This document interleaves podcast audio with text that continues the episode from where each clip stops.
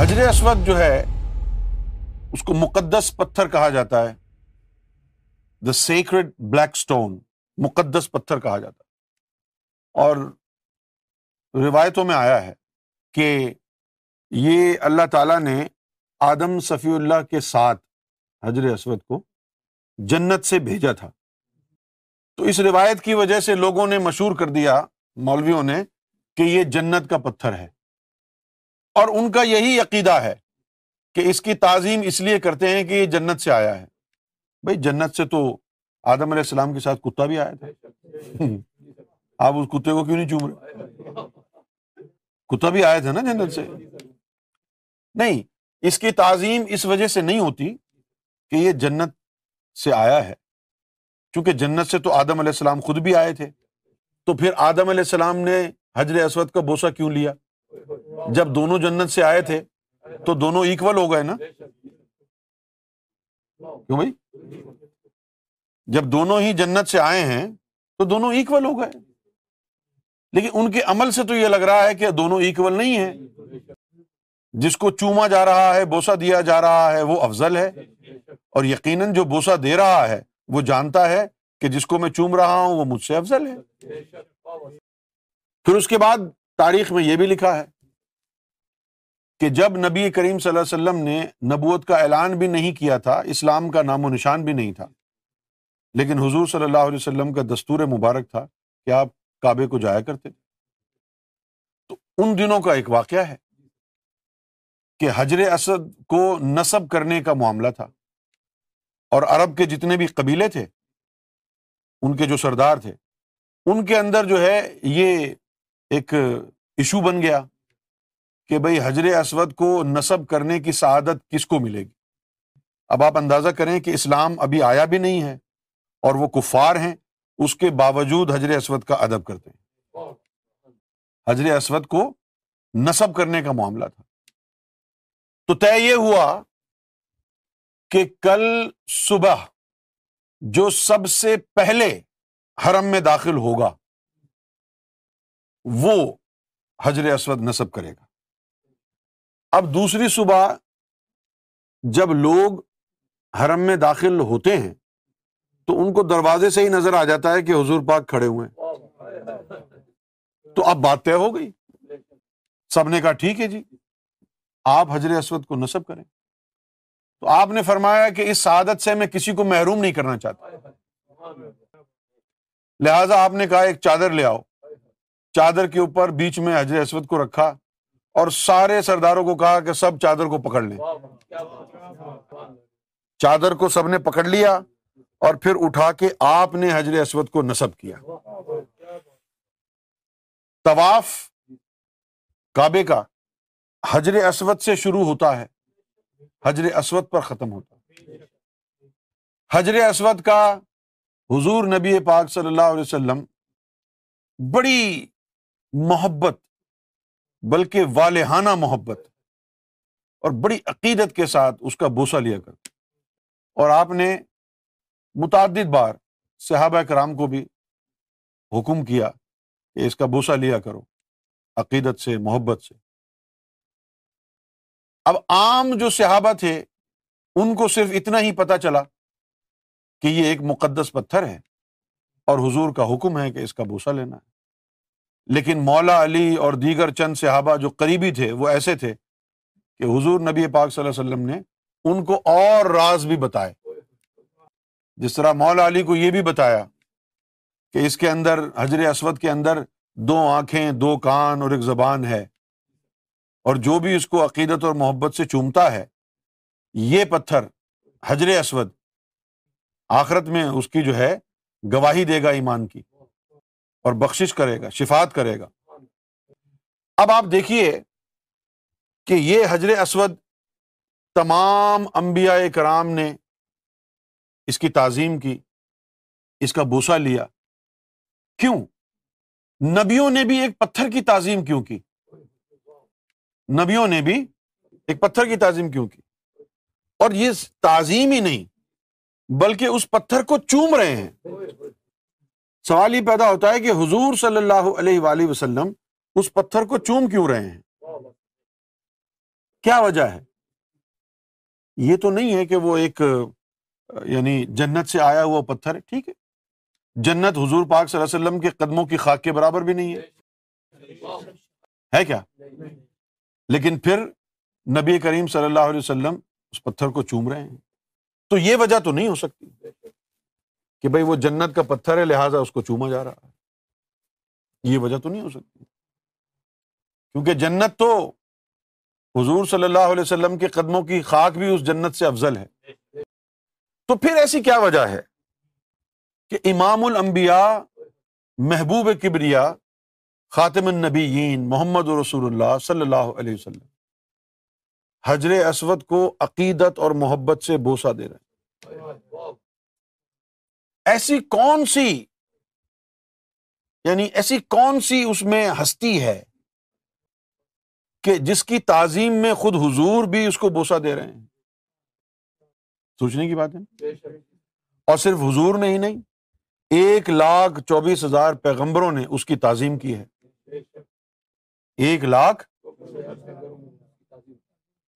آدم صفی اللہ سے لے کر اب تک اس کی تعظیم ہوتی چلی آئی ہے اور نوٹ فرمائیے کہ اللہ تعالیٰ نے انبیاء مرسلین اور اولیاء اور فقرا اور صالحین کے لیے تو یہ فرما دیا کہ یہ ہستیاں شفات تو کر سکتی ہیں لیکن ہماری اذن کے ساتھ منزل لذی یشو اندہ اللہ بزنی کہ کوئی ایسا نہیں ہے کہ جو اللہ کے اذن کے بغیر کسی کی شفات کر دے تو انبیاء کو مرسلین کو فقراء صالحین اولیاء کو جتنا اللہ نے شفات کا اذن دیا ہے اتنی ہی شفات کر سکتے ہیں لیکن یہ مقدس پتھر جو ہے اس کو کہا ہے کہ جو بھی عقیدت سے چومے گا محبت سے چومے گا اس کی شفات کرے گا اس کو اذن کی ضرورت ہی نہیں آخر ہے کیا اس میں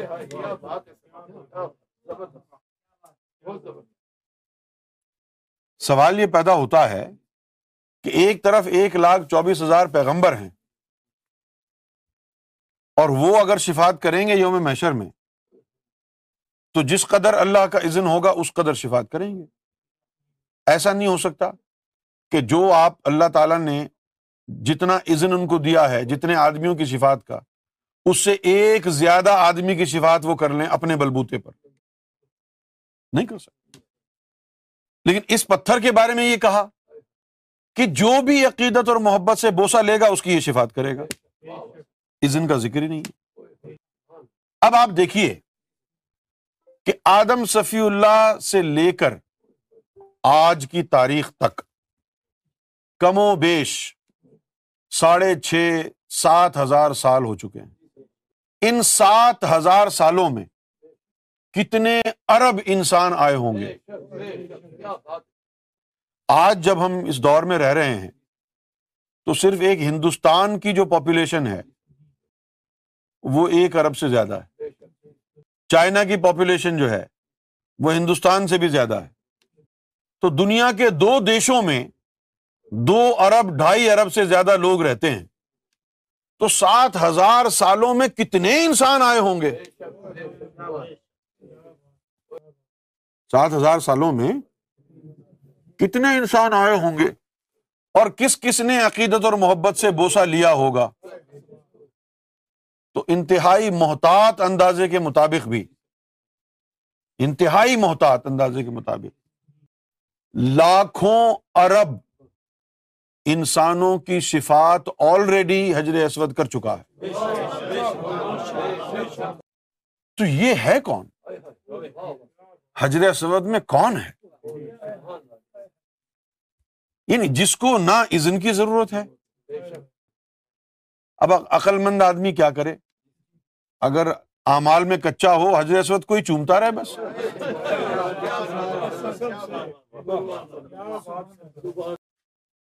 سوال یہ پیدا ہوتا ہے کہ حضر اسود میں ایسا ہے کیا حضر اسود میں چہرائے مہدی ہے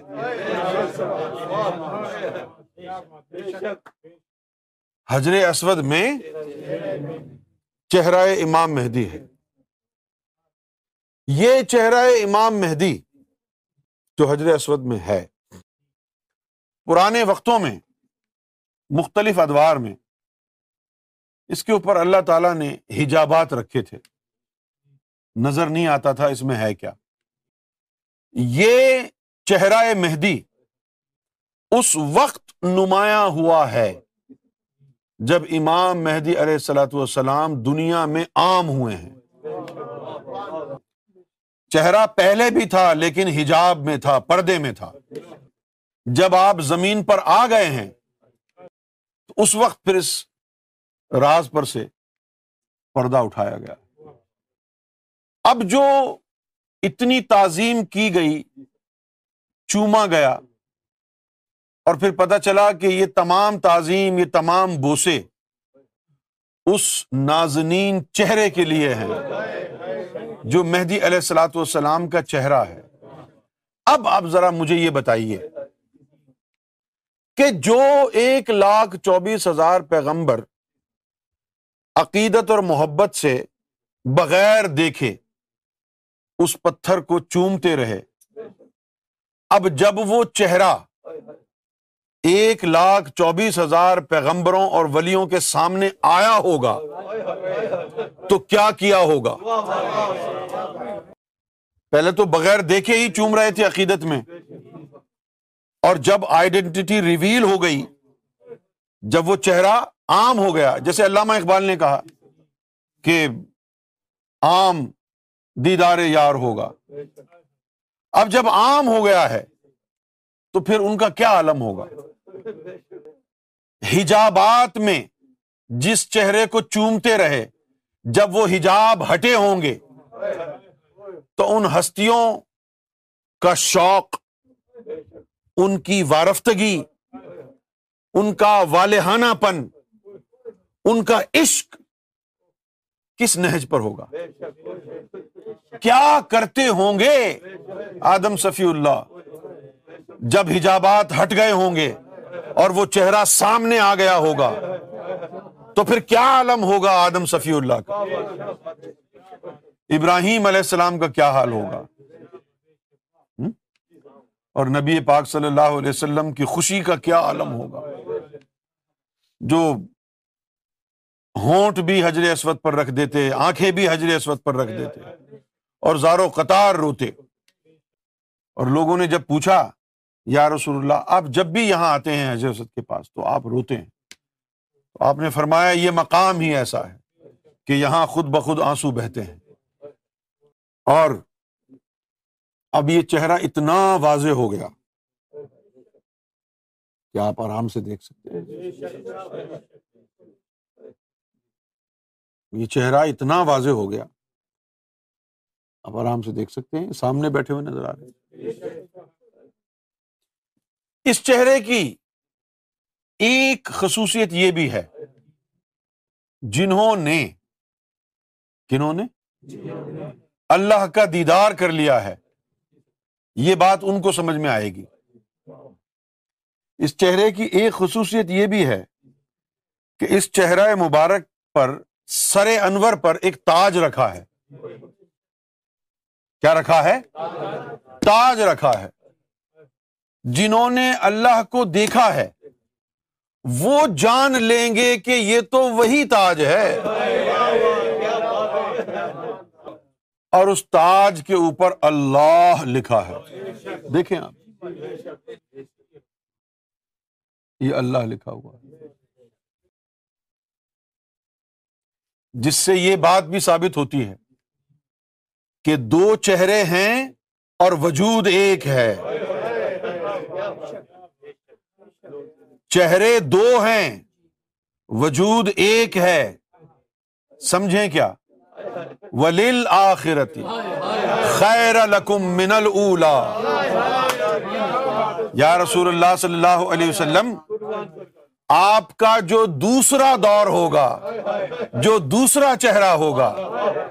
وہ پہلے سے بھی زیادہ افضل و اعلیٰ ہوگا ولیل آخرت خیر اللہ کا من الا آپ کی خاطر آپ کا جو دوسرا دور ہوگا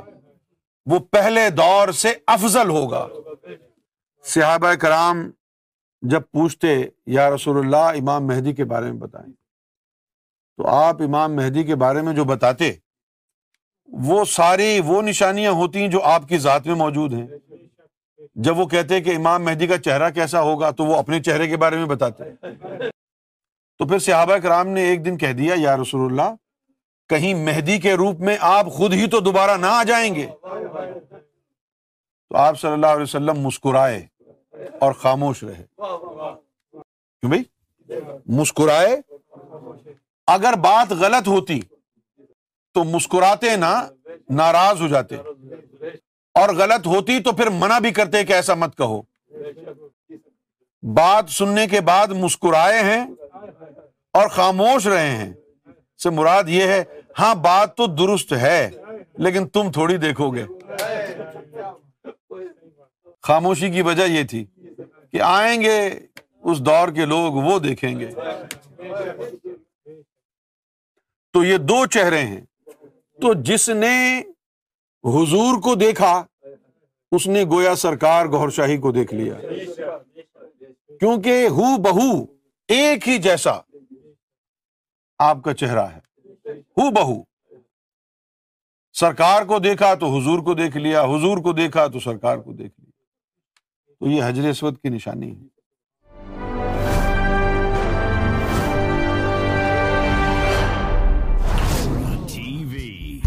bringing light, love, and peace in your life.